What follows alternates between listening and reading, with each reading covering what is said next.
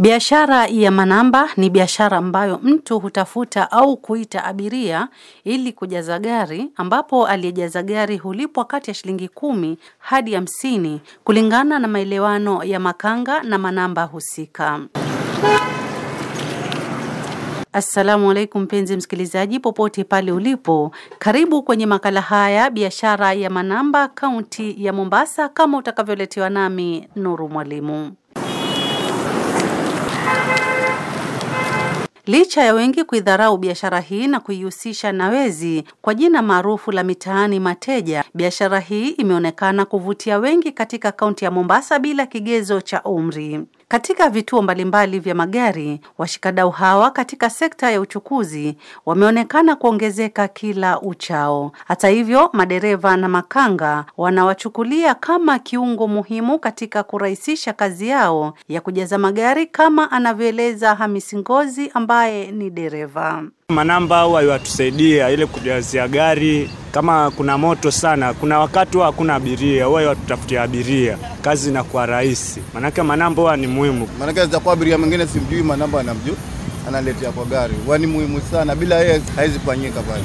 Upande wake Ali Kombo ambaye amejihusisha na kazi ya manamba kwa zaidi ya miaka kumi na tano sasa, ameeleza kazi hii kuwa na faida kwao licha ya kuwa na changamoto ya kuangaishwa na maafisa wa polisi. Mali kwenye kuna riski ya ukosi changamoto. Sasa changamoto ya ile kazi yetu ni hiyo mambo ya kushikwa, na ukiangalia ni mtu unajitafutia siku hati unaidia mtu kuliko kukaa mtaani uanze kushikana na mafuni mabaya, weza pata mia tano bora bidii yako.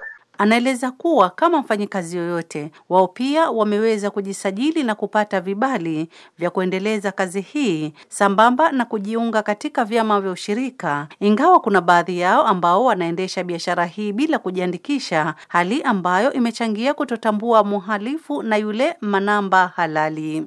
Kama tuko nao mpaka tuna certificate tunaingia kwa sako, lakini kwa saizi yenye kazi imekuwa ngumu, ndo kidogo imesimamisha mpaka siku ile mambo yatakuwa mazuri, kurudi kama kawaida.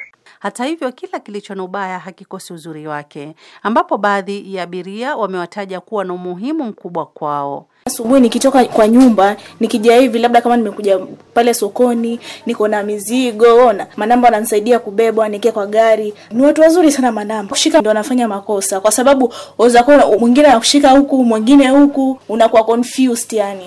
Sasa hapo ndo warekebishe kidogo, lakini watu wazuri. Wengi wa wanaojihusisha na biashara hii wametaja ukosefu wa ajira kama chanzo cha kujihusisha na biashara hii, huku wakiitaja kama kazi ya kujiajiri mwenyewe, ambapo inategemea na bidii ya mtu kupata pato lake la siku, huku wakipokea hadi shilingi mia tano kwa siku kulingana na bidii ya mtu mwenyewe. Vilevile wameitaja ajira hii kuwainua pakubwa katika kuendeleza maisha yao na familia zao. Hadi hapo, mpenzi msikilizaji, natamatisha makala haya ya biashara ya manamba kaunti ya Mombasa. Nimekuwa mtayarishi na msimulizi wako Nuru Mwalimu.